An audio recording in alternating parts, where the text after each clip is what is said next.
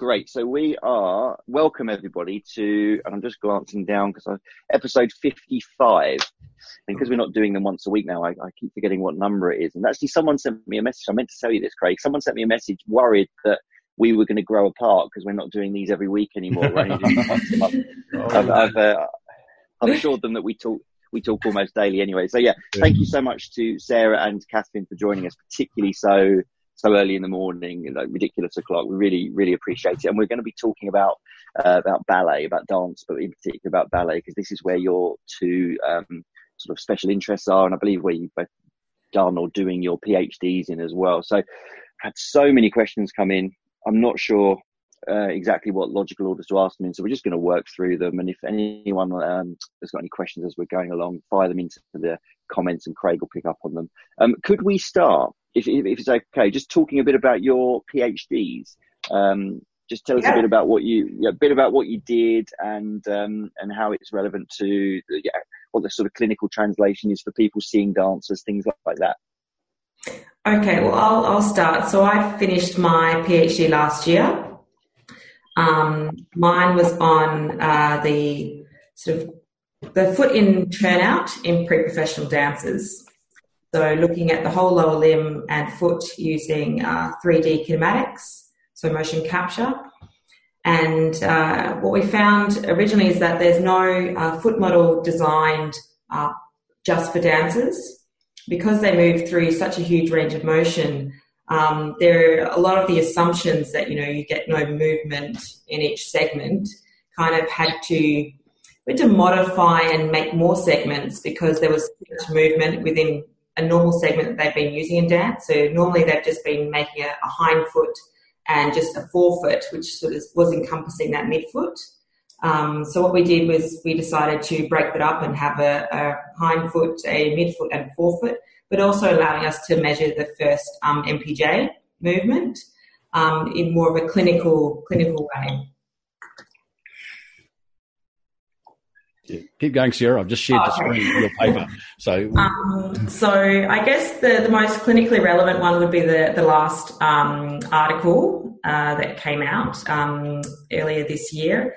And what we found was that um, when we looked at using sort of more your static measurements that you're using in clinic, um, we found that navicular drop was not predictive of the arch behavior during dynamic movements. So during um, jumps, which are called sautés, um, when I first started doing dance research, I kept saying saute, and all the dancers were like, no, no, no, no, it's saute. um, so as long as you can pronounce that correctly, you'll be fine when, te- when treating any dancers. Just don't say saute. Yeah. Um, their respect for you probably will drop.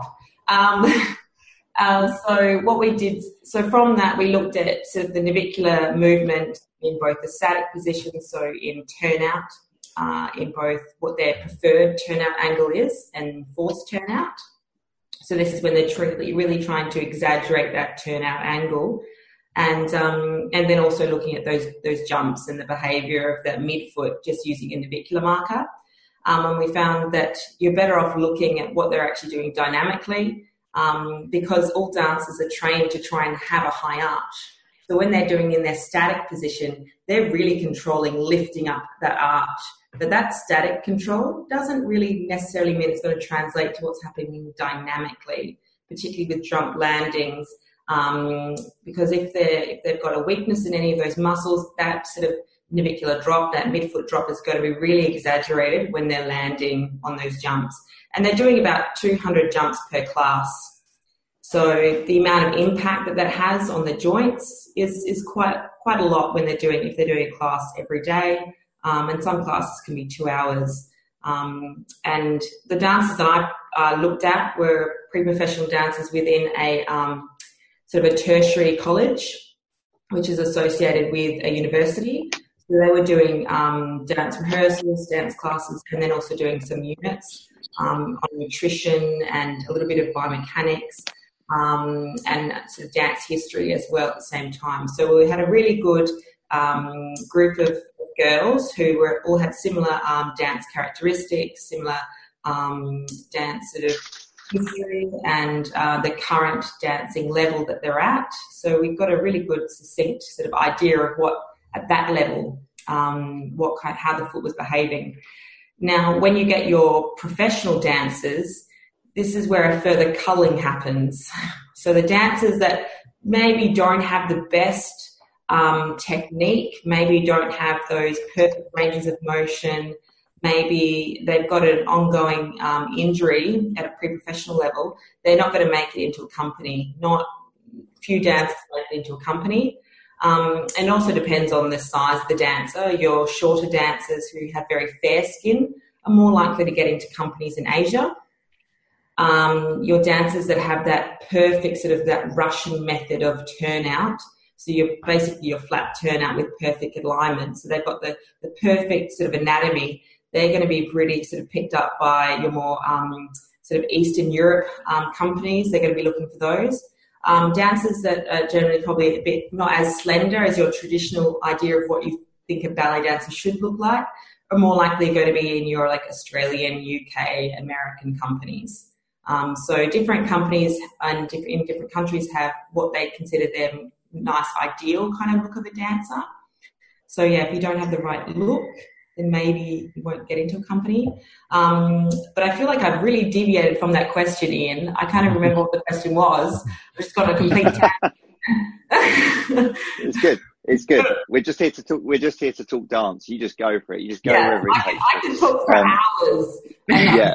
What the question was. Um, I definitely, I, I, definitely want to come back in a second to talking about the, the amount of load they do, the amount of jumps they do per class, and then we'll we'll build on that and talk a bit about how you know just how much how much a ballet company is asking of them. Because I, I, don't know, the first time I met a, a, ballet dancer from a Royal Ballet School in London, I just couldn't believe the, the, six days a week volume that they were doing. So we'll come to that. Question was about PhD. So could we yes. could we just quickly ask? Could we just quickly ask Kat? Because you just are you you you're midway through your PhD, or you're just starting it, are you, Kat?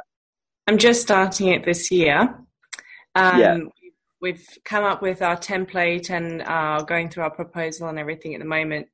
So what we're um, sort of hoping to look at is injury prevention in point shoe dancers.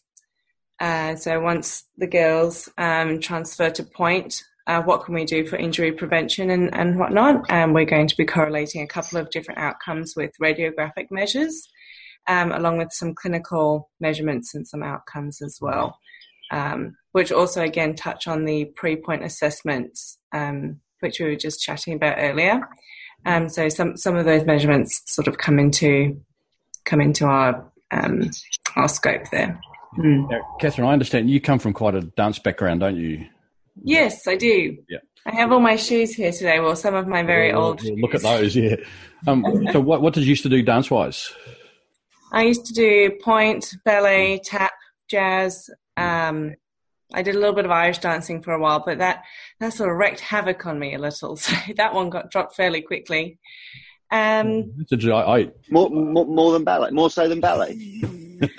um, yes, I suppose it did because in Irish dancing and Highland dancing and you know all those other sort of Celtic type dancings, there's a huge amount of jumping that has to happen, um, and and that that just wasn't something that um, my joints could keep up with. I could rather do point because once you're up on point, it's a lot less strenuous to stay up there.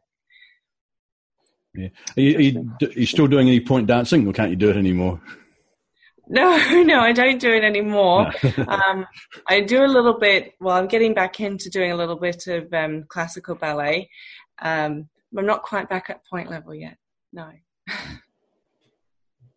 Um, we we've had some questions that have come in about going on pointe, and we've had the, the, the expected questions about children and when they start and when they should go on pointe. And you've kind of touched already on like a like a like a pointe assessment. I guess that's a bit like what we do in football, like a like a an injury screening or something. Um, the, let, us start with children. I, the reason being, I'm guessing that the majority of people that get into ballet, I might be wrong, call me on it if I am, but the majority of people that get into ballet are doing so when they're very young, young boys, young girls.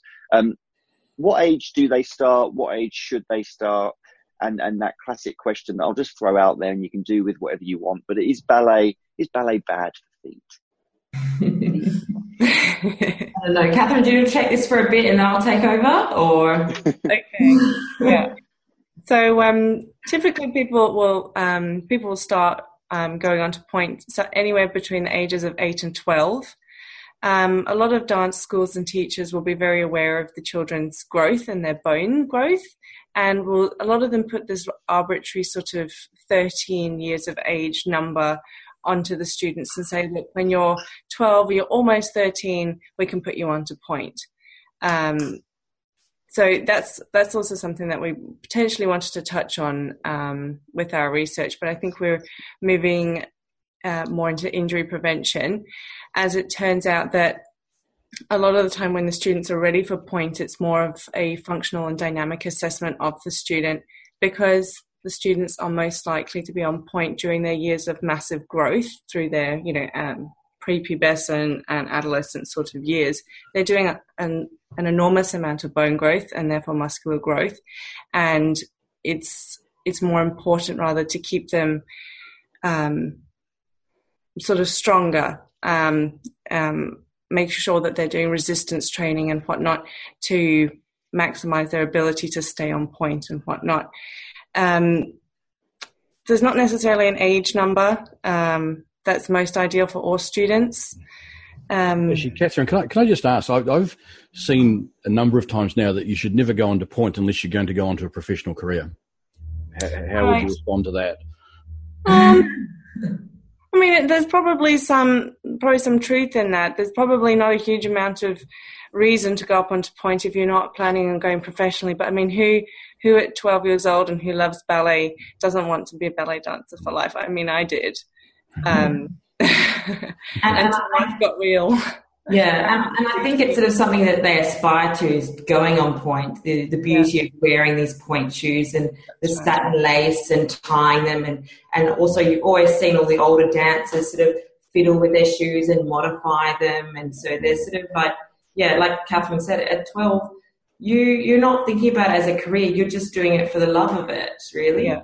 Um, I think that putting making children at that age decide are they going to be doing this for life? That's a that's I think that's unrealistic. I don't think. I mean, you look at other careers. You're not asking them at 12, do you want to become a professional footballer? I mean, maybe you are, or you know, or maybe, but really, you don't start doing that stuff until you're like you're 15, 14, even. Yeah. You know, 16 when you're at school, you're trying to work out, oh, do I want to do, you know, university, or am I wanting to go into more a career as a sports player? At 12, you're not thinking that. You're not mm. thinking uni. you're not thinking career, other careers. You're just doing like, it's like asking a kid, oh, what do you want to be? And they're like, I want to be an astronaut. They're not thinking about how you become an astronaut. Yeah.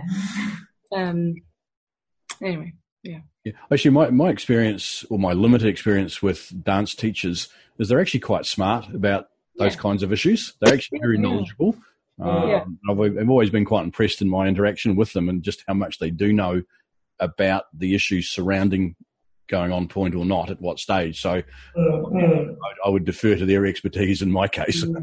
Yeah, I mean they've seen so many students coming through, and also they understand body movement so much more than some even sports scientists because you have to be in tune with so many things that are going on um, that you know, we do ask them, you know, their opinion when we are doing a pre-point assessment. I mean, we're looking more of the anatomy, we're looking more at our clinical tests, our clinical reasoning and working out those risk factors. But then also the dance teachers, they're looking in that classroom and they can see the one dancer who mm. isn't performing the same as everyone else, the one dancer who's fatiguing more in class, they're not going to allow that dancer to go on point yet. Yeah. So they're, they're, that's how they're doing their assessment. They're comparing it to where they see compared to all the other dancers within the class. Same thing at school when you've got the school teacher and they're seeing all the kids running in the playfield. They're going to see the one de- kid that's got that odd gait, that odd running style. So it's sort of that same same thing with dance teachers. They're going to notice something that's odd or different, or yeah. Mm-hmm. Um, but so what would your Sorry, what was that? Ian? Sorry, no. I was just just thinking ahead. What would your response be to in in clinic a, a parent who's got concerns and worries about their daughter or their son doing ballet because of their age. Perhaps they're younger than 12. Perhaps they're thinking about getting started. Um, and I've certainly spoken to parents that, that have seen Darcey Bussell's feet in, in, in a magazine and just how battered that they were. And, and uh, they just worry that, about their children doing it. What would your retort be? Um, I think at the end of the day, it's the, the children are the main driver. If they if they want to do it, you know, they're going to do it. Um, whether they might resent you and then later in life pick it up. Uh, but um, I think if you dance within your um, functional ability and your range of motion, um, then you're really going to be quite safe doing dance. It's when dancers push their body beyond their limits um, it's when they're trying to get that ideal aesthetic look, but to get there, they're compensating through their body. Um, and also, maybe they're doing too much too soon. Um, maybe their motor development um, is a bit delayed. That's why we've always got to assess those things um, because that's when they're going to get most injuries. Is at that pre-pubescent stage and also puberty. This is where they get a lot of their injuries because things are growing, they're changing um, and also the the child's constantly trying to improve themselves. Um, I would say that most most dancers or young dancers they will get injured. That might be when they stop dancing. Um, I think that any kind of physical activity you should encourage it. Um, I think a lot of a lot of times these days people are just kids are just not moving at all. Um, so I think that it is as a social aspect. And I think that, you know, if if they're only doing it once or twice a week and it's they're not on point, they're just doing it for the fun of it, then that's great. Um, but yeah, if they're if they're doing it nine times a week, they're getting the stress fractures. I'd be thinking, okay, we're going to have to make some modifications here um, because clearly your body's not coping with it. Or it might be that dance is one of the things that they're doing, but they're doing all these other forms of exercise. And you say, what's your most favorite form of exercise that you do? Okay, we're going to probably just, you're going to have to drop something. Something's going to have to drop because your body it can't cope with that. So, um, yeah, most of the time I haven't really had pushy parents, to be honest. It's more the kids have been incredibly focused. I find your classical dancers are very focused because that's how cl- the dance class is. Everyone's yeah. very focused and very serious. You go to modern dancers or like tap, they're all a bit wacky, a bit more crazy. when I was um, at WAAPA, which is the WA Institute, well, WA Academy of Performing Arts, your ballet dancers were the, were a completely different personality to any of the other dancers there. Mm-hmm. They're all a bit more artistic, a little bit more like artsy farty with their clothes and stuff. Whereas the ballet dance is very prim and proper, very different personality. So that was one of the biggest things I noticed. I was like, wow, okay, you can tell when a, a ballet dancer comes through compared to when like it's a modern dancer or, yeah, it's very, very different personality. So ballet dancers tend to be very, very driven, um, very motivated, and have a very high patient compliance too, because they yeah. want to get well. They're used to being told what to do, and and to and to follow through it. Yeah, yeah, yeah. Perfect. Sorry about my internet tonight, guys. I have no idea what's going on. Um, it's just messing around. Um, can we talk a bit more about the point uh, assessment? Yep, yep, yep. And what um, that what that entails. So a lot of the standard tests that you do for any sort of biomechanical assessment, the differences are is that you're looking for endurance and stability of the ankle joint. So endurance, you're really looking to see, you know, can they maintain um, you know, prevent fatigue during class. Most most dance injuries actually happening during class and rehearsals from fatigue, not so much from performance. Yes. So it's it's looking at whether they can actually, um, you know, if they've got good calf endurance. Most um, I know the Australian um, uh, at ballet they will do 35 calf raises every day on one leg, and that's in addition to everything else they do. Yeah to keep that calf endurance up.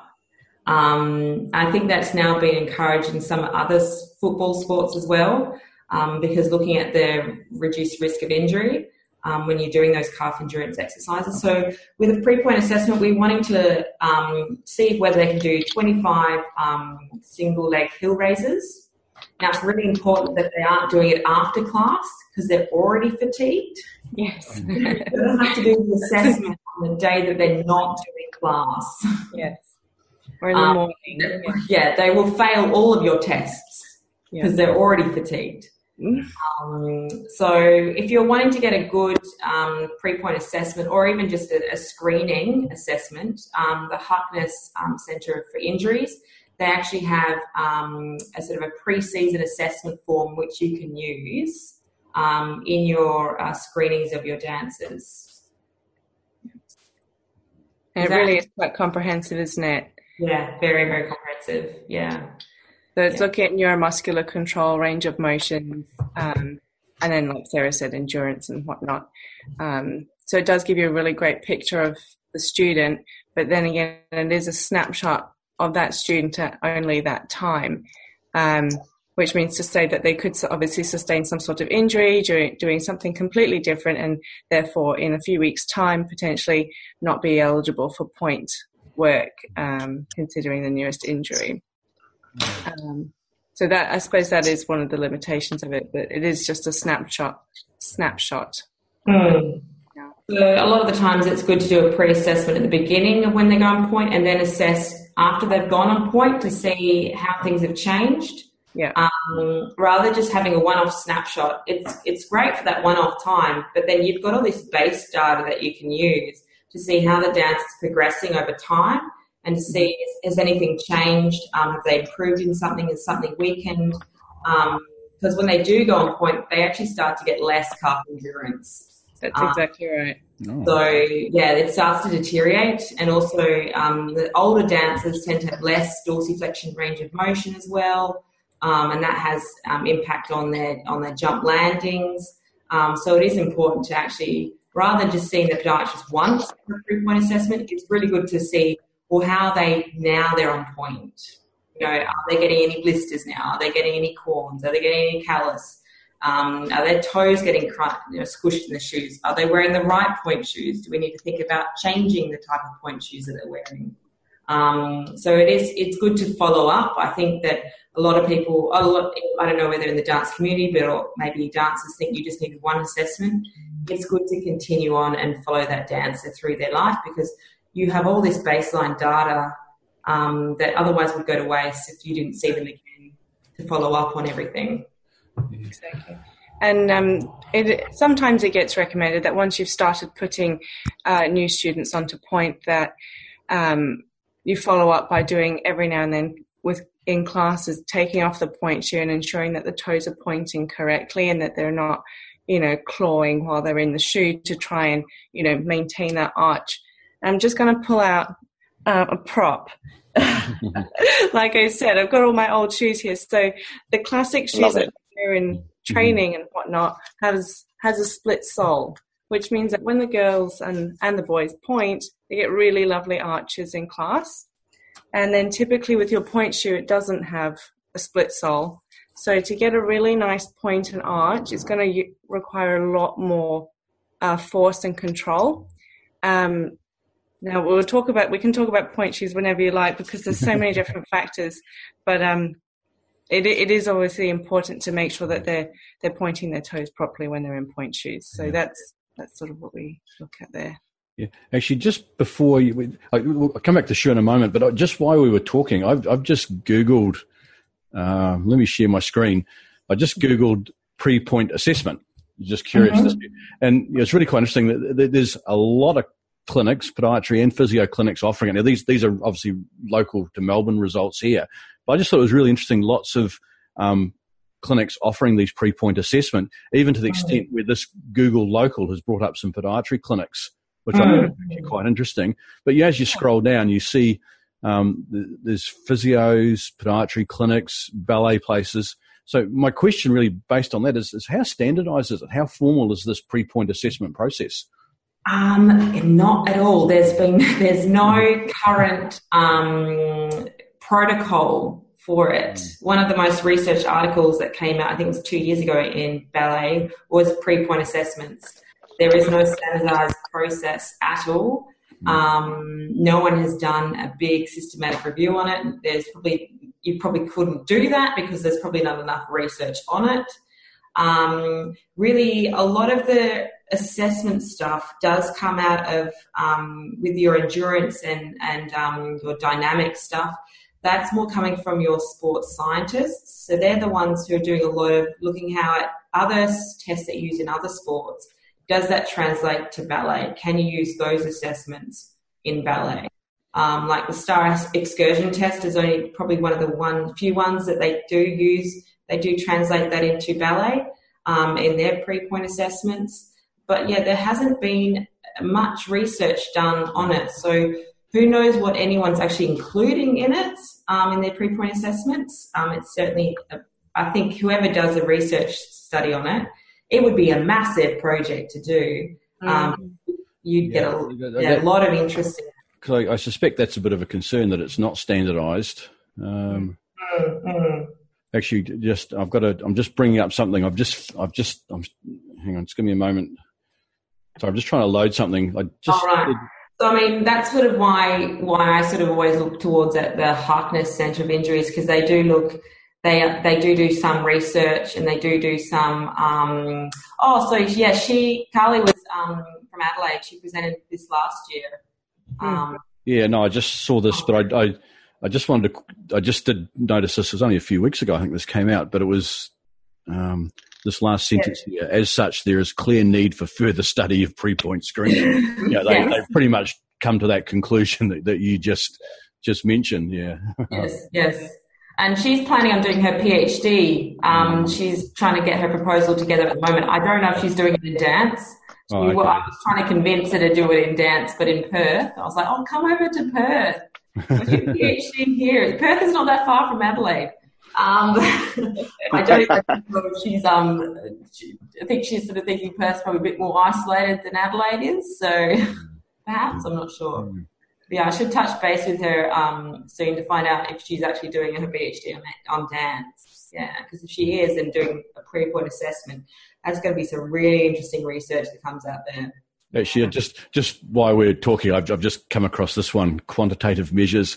And I remember reading this oh, uh, a wee while ago, and I thought this was funny. There's all these tests, the airplane test, yes, um, uh, that I'd never heard of before. And there's the heel heel raise endurance test. So, yeah, yeah, I mean, there are obviously people are looking at it, but again, I, I, I it does concern me somewhat, especially after that Google search, the mm. diversity that seems to be um, available or being offered is to do that in, in, that screening process. Yeah, yeah, yeah. I know it's um, it is it is worrying, um, and that's the thing is we always try and look at the, what the research is coming out, but there isn't a huge amount coming from a podiatry perspective.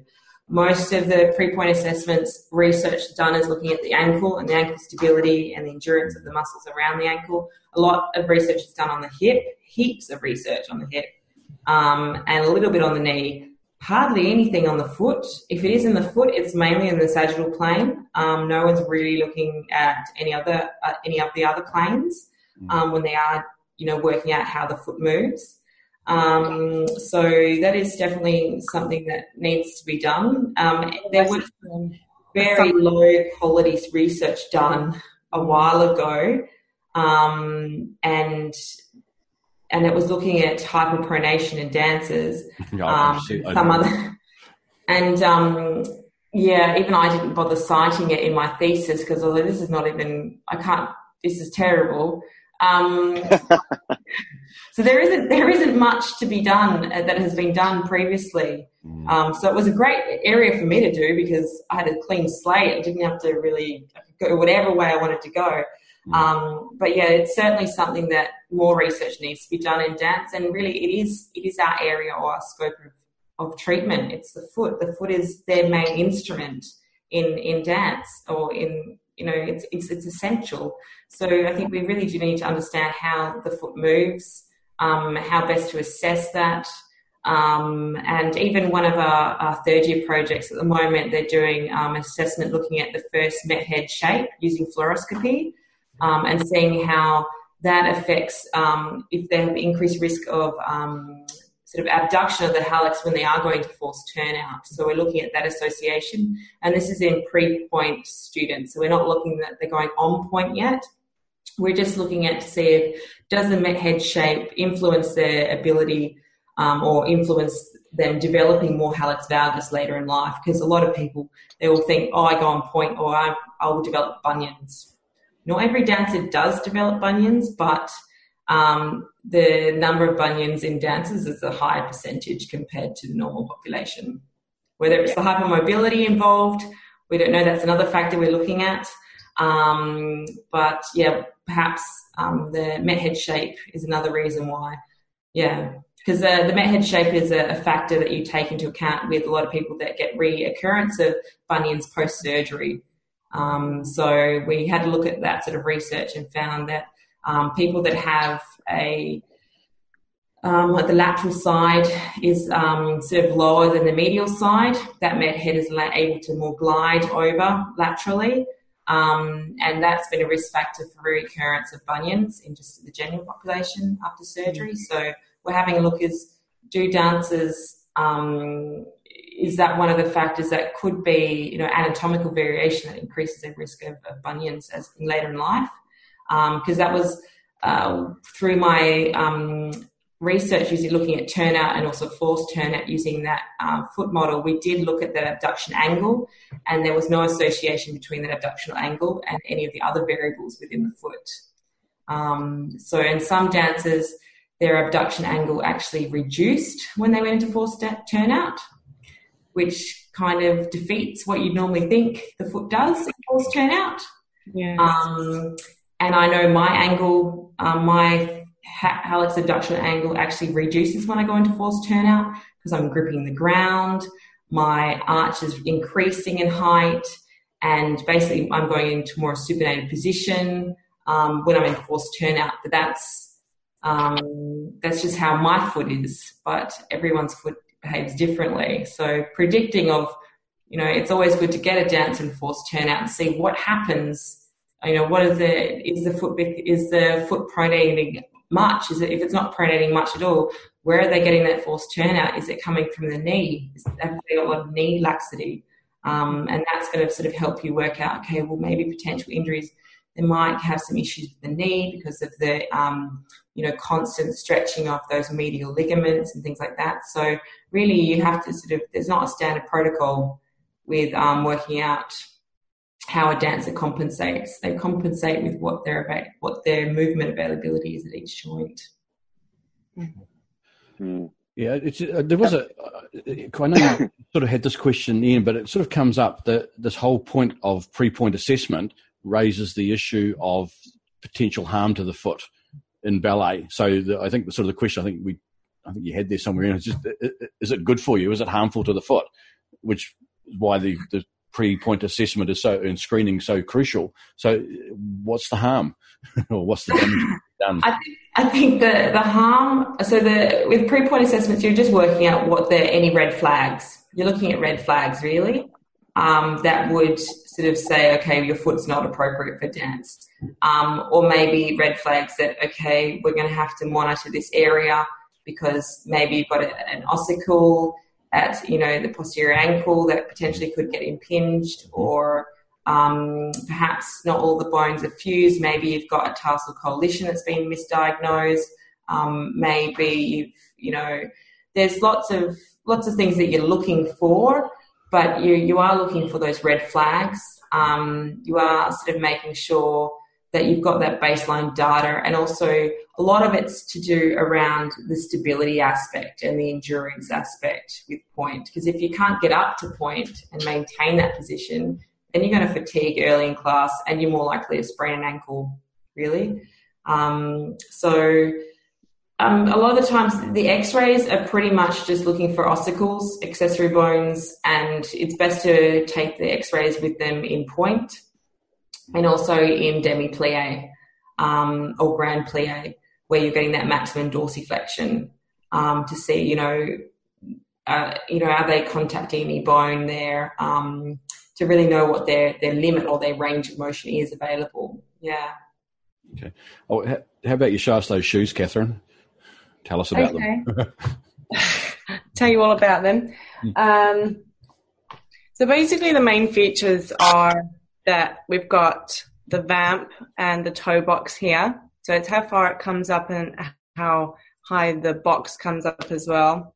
We've got um, obviously the heel cup here. This particular design, um, the shank ends at about you know a little shy of the heel, which means that the actual heel of the shoe, obviously, it's very worn. Um, it hugs the heel quite well. Um, and it won't be as saggy at the back. And that's something sometimes that these designs are quite, quite um, mm. popular for. Um, anyway, so this this I suppose is the major um, area of concern. This being your platform, you can have square platforms, oval platforms, variety of shapes. Um, and also the width of the shoe. So when you're fitting pointe shoes, it depends on the length of your toes, the width of your metatarsal region, the shape of your foot, whether it tapers back into a, a narrow heel or whether it's sort of more rectangular shaped. Um, a lot of different companies, um, you know, there's there's the major Bloch, Grishko, uh, Freed. Um, oh, what else have we got? Um, Gaynor Minden, Capezio, things like that. They're the sort of the the big shots in the pointe shoe making world. Um, and they all have slightly different designs and slightly different um, bits and pieces that they put into their shoe and, and how they create their shoe um, and what kind of lasts they create the shoes on, um, which make them all a little bit different. So um, let's say that this one, this one has a slightly shorter vamp than oh, this one. Yeah, and it's um, slightly tapered in its sort of width here, so it's more triangular. than one of these old bad boys, which are much more square. um, so this would be for um, the you know Egyptian or Greek style foot, where the first toe is the longest, or the second and the first are almost the same size, and the rest drop down. Whereas this would probably better be better for more Celtic type toe or foot or you know, square foot. So, you know, that's a, a very basic way of looking at pointe shoes and how how just your foot shape will affect the shoe that you buy. Um, in terms of offloading as well, we um, I never had this back in my day, um, but uh, we created a little Otoform device um, for my foot in one of my old pointe shoes just the um, just the other day, so as you can see, this is the shape of the shoe. My foot tends to go like this direction. I've got my big toe here, my fifth toe here, which means that there is a massive gap and there's a massive space inside the shoe, which would allow me to sickle more should my foot slip down. They um, might know what sickle is. Oh, a sickle? So sickle is essentially when you're utilizing your tib post too much and um, your foot's um, sort of going in a forefoot varus um, a fourth forefoot varus to try and get a really nice point and line. Um, anyway, so that, that could potentially happen. Um, so uh, a way to mitigate that, I suppose, is to create an Otoform device to fill in that space. And in essence, it will flatten out and equal the area at the top of the toes there while it's in the shoe. So, you know, something like this, something like sheep's wool, um, the dancers also wear pads made of a variety of different silicone type things, which mm. which are always great. Uh, they do slip and slide everywhere, and they're not personalized. So I found that even just playing around with this, it was quite useful today because obviously it's quite lightweight and it doesn't take um, too much to squish it into the shoe there. And the girl, um, so mostly it's girls on and they'll be quite used to doing a variety of things to their shoes and their feet to try and get pointe shoes to work for them. Um, another one of the things that I was going to quickly touch on is that on the platform of the pointe shoe, so the bit that you stand on, there's a variety of ways to stop you from slipping because the shoe is typically made out of a really shiny, slippery satin that um, on this pair you can see that rubber has been attached um, to stop you from slipping. My very, very old first pair, oh, where are they? My poor mother and I darned them painstakingly. Um, So that, that a lot of care was taken on the first one. Sometimes people burn them. Um, these ones also got dunked in buckets of chamomile lotion to stop them being so slippery. Um, so I mean that just follows through onto another whole conversation about what dancers do to their shoes to make them oh, personalized I, for them. Actually, Catherine, I was just actually going to make that comment when I, when, you know, my the stereotype of, of a dancer in their shoes is they they seem to be extraordinarily innovative in the, yeah. in what they do. Um, let me just can I just let me just share the screen again. Um, yeah. When Ian put this little promo together, he used this image here. Yeah. Mm-hmm. Of the of, of, the foot, and and you, you, see this in similar images all over the place with mm-hmm. um, all sorts of corn pads and strapping, and and you sort of get the impression that that's your stereotype of what we think of dancers. How how much is that image based in reality? It really is quite true, Sarah. It really is. Absolutely. And they try, they use stuff from, I think I've seen someone use like, um, like Kleenex wipes and even like wrap them around their toes. Like yeah. they'll try whatever they've got and they learn a lot of it from the older dancers in the company. They'll mm. see the older dancers preparing the shoe because um, they go through them incredibly quickly. In a performance, they'll they'll have two. They'll go through two pointe shoes. Three, um, yeah. Yeah, and they can die pretty quickly. And when a point, a dead pointe shoe, um, basically you it's you're going to get hyperextension. Um, so you be hyperplantarflexing that ankle, and also then you're also um, you know plantarflexing through the midfoot more than you should be. Um, and so that has massive impact. So dancing on a dead shoe is also really bad. So working out when that when you have that dead shoe. Um, but yeah, a lot of dancers, and they'll have different shoes for different performances where they're doing a lot of jumps or maybe they're doing a lot of turns. They'll have a different shoe for that, and they'll mm-hmm. modify it slightly. They'll shave bits off. They'll like like Catherine said, dunk things on chamomile. They'll paint the inside with glue to make it last longer. Um, they'll hammer the, the point, like the block, trying to soften up all, all the material there. Um, yeah. yeah, it's insane. Every dancer does something completely different. And you're like, you're wondering like how and why, but it's, they've just years and years of practice. They've that That's worked for them. Yeah. yeah. Yeah. Actually, I've just had a quick question. What, what's the pointe shoe cost in terms of dollars or? It's about sixty dollars. That's, that's sixty Australian dollars. That's about twenty five pounds. I think your dollars in is it? Ian's uh, pounds. Pound. so sixty Australian dollars. So it's uh, yeah, somewhere in the region. Sometimes you can get them on sale for even cheaper, but that that wouldn't be ideal most of the time because once you pick a, a, shoe and a style that suits, you have to go through a few. So I've got a few here um, then then you typically want to stay with your own brand and your own style. But they can be upwards of a hundred and something dollars as well. Mm. So, did you have some questions on load or something in? Yes. Yeah. Um, well, it kind of feeds into the injuries that are seen the most. A, a valid question that came in is, is is this assumption that all the injuries are stress and overuse type injuries valid, and then that fed into just how much load these these dancers are doing, um, and and how we how we how do we address that if we're attached to a company or we're seeing ballet dancers as the treating clinician? Mm-hmm. They're resistant to think they're resistant to things in their shoes, which is our main weapon when we're trying to modify load. If we can't do that, we modify what they're actually volume of what they're doing. They're not going to probably do that. So I mean, uh, talk oh, us through no, the challenge. You, you, can you oh, can yeah. write the form out. There are forms you can use to give to right. the dancer take to the dance teacher to say, look, I'm not allowed to do any grand plies for a week or two weeks. I have to reduce the number of jumps that I do in class. So the worst thing you can say to a dancer is, you can't dance this week.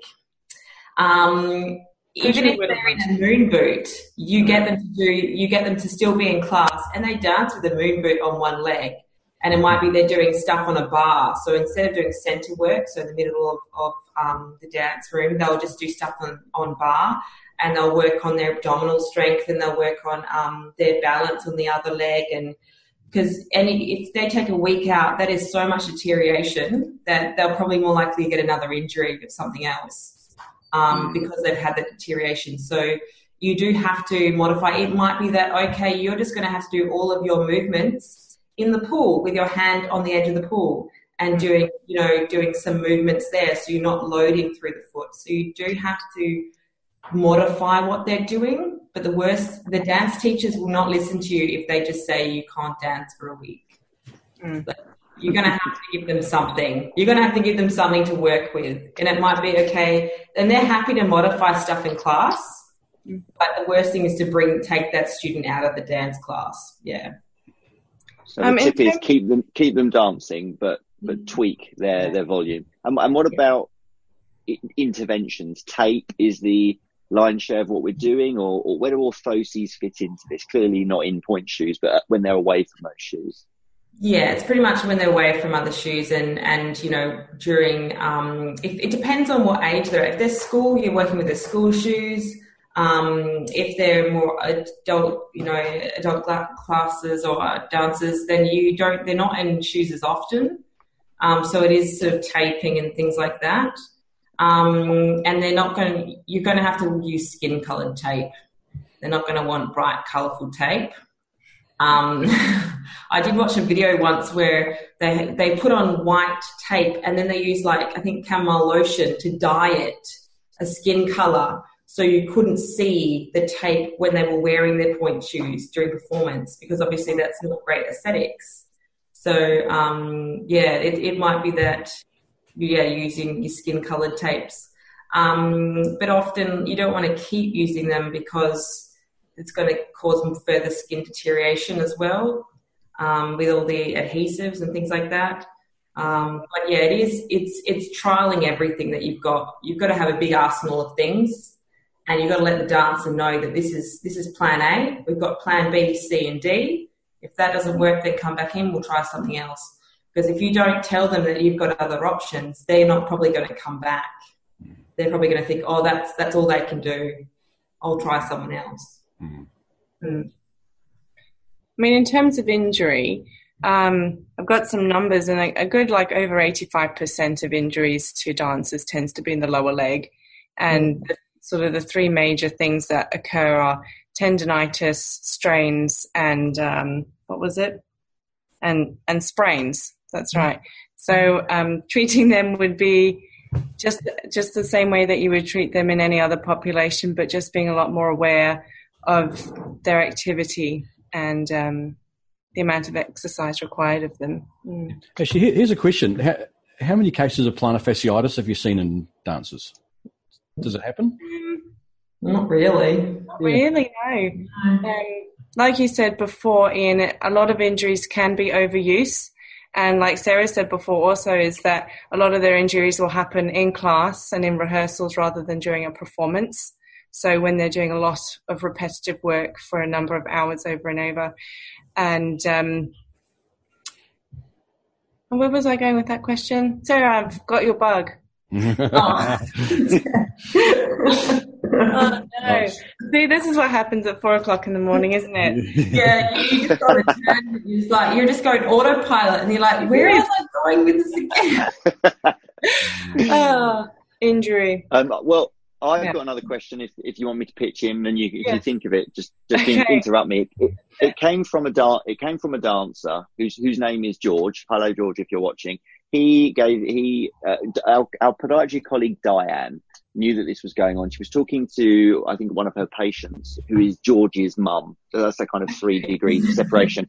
And George had a couple of questions if he wanted to me to ask you, if that's okay. And being a, a, a male dancer, I don't, forgive me, I don't know his age. I get the impression he, he might be in bed rather than watching this. But um, uh, male. Ma- the different demands of the male dancer and the female dancer, the two that come to mind is, as we've already touched on, that females tend to go more on pointe than, than males and obviously males have more um, of a lifting role, uh, to, to, my understanding.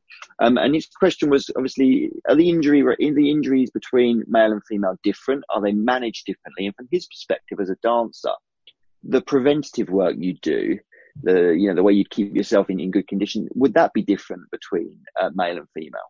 Um, there's definitely a big difference between injuries. I mean, with your male dancers, it's a lot of lower back injuries. Um, they do get a lot of ankle injuries, but you don't tend to see so many of the toe ones. It's more, it's the biggest one is the is the back. The back is really the one that ends their, their career often as a male dancer because you just can't lift them up anymore. And so what you'll find is you'll see the older dan- older male dancers in the company. Um, they won't be doing any of the lifting. They'll be doing some of the, you know, the holding the dance when they're doing the pirouettes or something like that. But they won't be doing any more lifting because it's just their body just can't cope with that anymore through the back. Um, with the male dancers, like particularly if if they have got even a foot injury, just preventing them from doing lifting in, in rehearsals or practice or class is a good way to reduce that load. Um, because if you're carrying someone else all the time, the load through your foot is even more. Um, they do do a lot more larger jumps as well, the, the male dancers, um, compared to your, your female dancers. And they are, I mean, the female, traditionally, female dancers aren't doing, I mean, they do do um, little jumps, but they're they're not doing your big huge jumps that the, the male dancers are doing.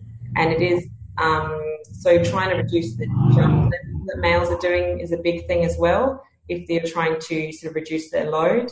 Um, but yeah it, it's they are they're different. There's often very few male dancers in the company. So um, they it's interesting that characteristics of the males that I've dealt with you can get the really or I had this one male and he, he loved to show off how flexible he was. So he'd always in class, he'd always be stretching heaps and you just look at the other male dancers and they'll be like, what? But I think the, I think that male dancer was probably stretching too much and may not have had the strength at the end of range of motion to maintain that flexibility or main, you know, prevent himself from getting an injury. So that's another thing is that they really have to be strong at those end ranges of motion. So a lot of it is strength with the men. Um, they need to be really, really strong um, because they are lifting, um, but also they have to do a lot more stretching than the female dancers do, just genetic wise. Um, so they have to do a lot more um, dynamic stretching and things like that, and a lot more um, core stability and upper back strength because of the lifting of the dancers as well don't have to answer your question. But, yeah, um, so basically, so George needs to stay flexible. He needs to stay strong. He needs to basically do everything he can to to protect his back and have a strong back. Absolutely, yeah, and he'll be fine. Yeah. Um, second question from George, but it's actually from George's mum, and it's about the maintenance of of callus and hard skin on the feet, which we've already touched on. is is a really yes. a big deal. We've seen some of the modifications that dancers make and the picture that Craig put up of the yeah. the padding. Um, and and the question from George's mum, I believe, was basically when when to remove and when to leave. You know, I mean, obviously some of it is there for protection. If you take too much mm-hmm. off, it gets too too sensitive. But if it builds up too much, I mean, is it just a simple case of it? You know, trial and error, a bit like the footwear. Um, no, it's when you get that pinpoint bleeding. When you start to get that pinpoint bleeding under the callus, that's where you're going to start getting a deep blister under the callus and bleeding. So you're getting tissue necrosis. When you start to see that, that's when you start to need to remove some of that callus. You don't have to remove all of it, but you just need to remove some of it because yeah. just to reduce that load. So that's that's the first sign. As soon as I start seeing pinpoint bleeding in the, the callus, that's where I'm like, okay, I'm just going to remove a little bit. I'm not, you don't remove anything like what you would with a normal person because um, you still you want that the, that hard tissue there, but just mm. enough just to to remove some of it. And so it might be that you have to see the person quite regularly if they're building it up very very quickly, um, just to remove a little bit, just so they've still got that protection there, but you're not going to get that necrosis that's happening underneath and getting those deep blisters. Mm. You're nodding, Catherine. You agree with that um, statement? Yeah, definitely. Um, particularly yeah. when um, like Sarah was saying, deep blisters can form because we've got shear, you know, just the same as our regular calluses, just the shear uh, friction and forces that beneath the callus and the regular skin. Um, the rubbing can cause that deep blister, which can obviously be hugely problematic. Um, uh, same again with corns. Um, obviously, you want to try and alleviate um, their presence as much as possible um, without causing, you know, big cutouts in the patient's toes and feet, which would be very painful for the next sort of week. And with your soft corns, I tend to use silver nitrate. Yeah. For your soft corns, because you're trying to make, you're trying to harden it up. You know, they've got a very soft corn. It's very painful. It's going to be painful for the little moment they have the silver nitrate on, mm. but you really want to seal it up. I did have a dancer once who had a massive dorsal um, blister, and she was doing an exam the next day. And if they had come in earlier, like we could have done some preventative stuff, but I pretty much just had to seal that blister. I had to use silver nitrate over the top to give it to give her something hard, so it wasn't as tender and as soft, so she could actually perform. And actually, the dance teacher came in to the clinic with her because they were both so concerned that it was going to affect her, you know, affect her performance the next day. Mm. So um, that's all I had. All I was like, okay, well, we're just going to have to put this on. It's going to toughen up. It's going to be very painful when I put it on. Um, but it's going to get you through that performance tomorrow. And sometimes that's what you're doing. You're just getting them through the next day. Um, it might not be a long term thing, but in a short term thing, um, you just have to to do what you can really just to get them through. Mm. Yeah, I think that's I think that's a really nice gem there for any podiatrists that haven't don't see lots of ballet dancers and they next see one. When it comes to callus removal, don't treat them like your normal patients. Be be a lot more conservative. Um, I think that's uh, something I wouldn't have been aware of. Um, so yeah, thank you for that. Um, have we got time for any, any more questions? Do, do, do one more and yeah, do one more. Um, I, I know the term hypermobility is a bit of a broad brush, isn't it? And we'll just we'll just bunch it. We'll just use that term and we'll bunch everyone under that umbrella. But I mean, I've I've long been of the understanding that if you're not hypermobile, then you're really not going to be able to ever really go on to to achieve much in ballet. Is that a bit of an oversimplification, or um, yeah, I'd say so.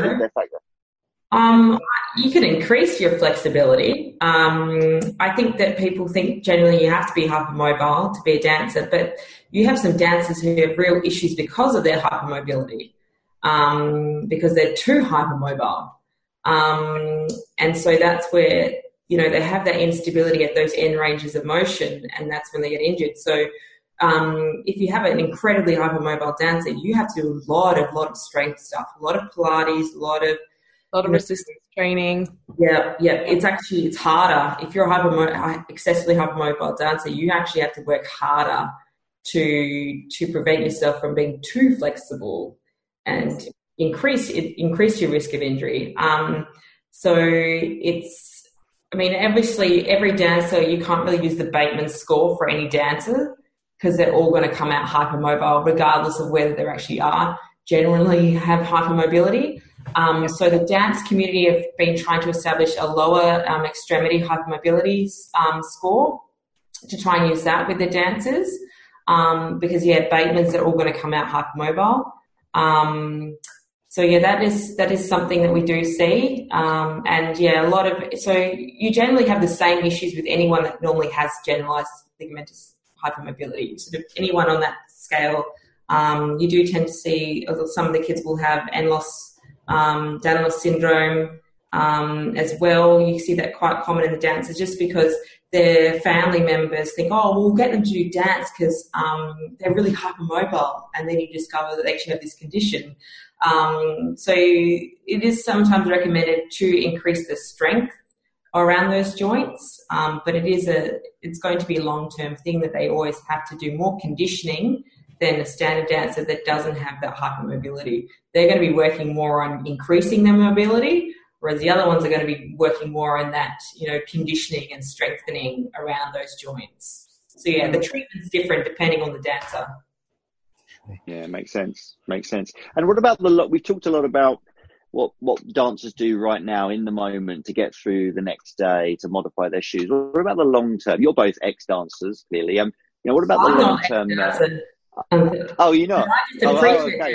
My dad finished at three. Um, I was I was actually talking to Craig and, and Catherine actually, but yeah, um, no. Oh, sorry. Oh, sorry.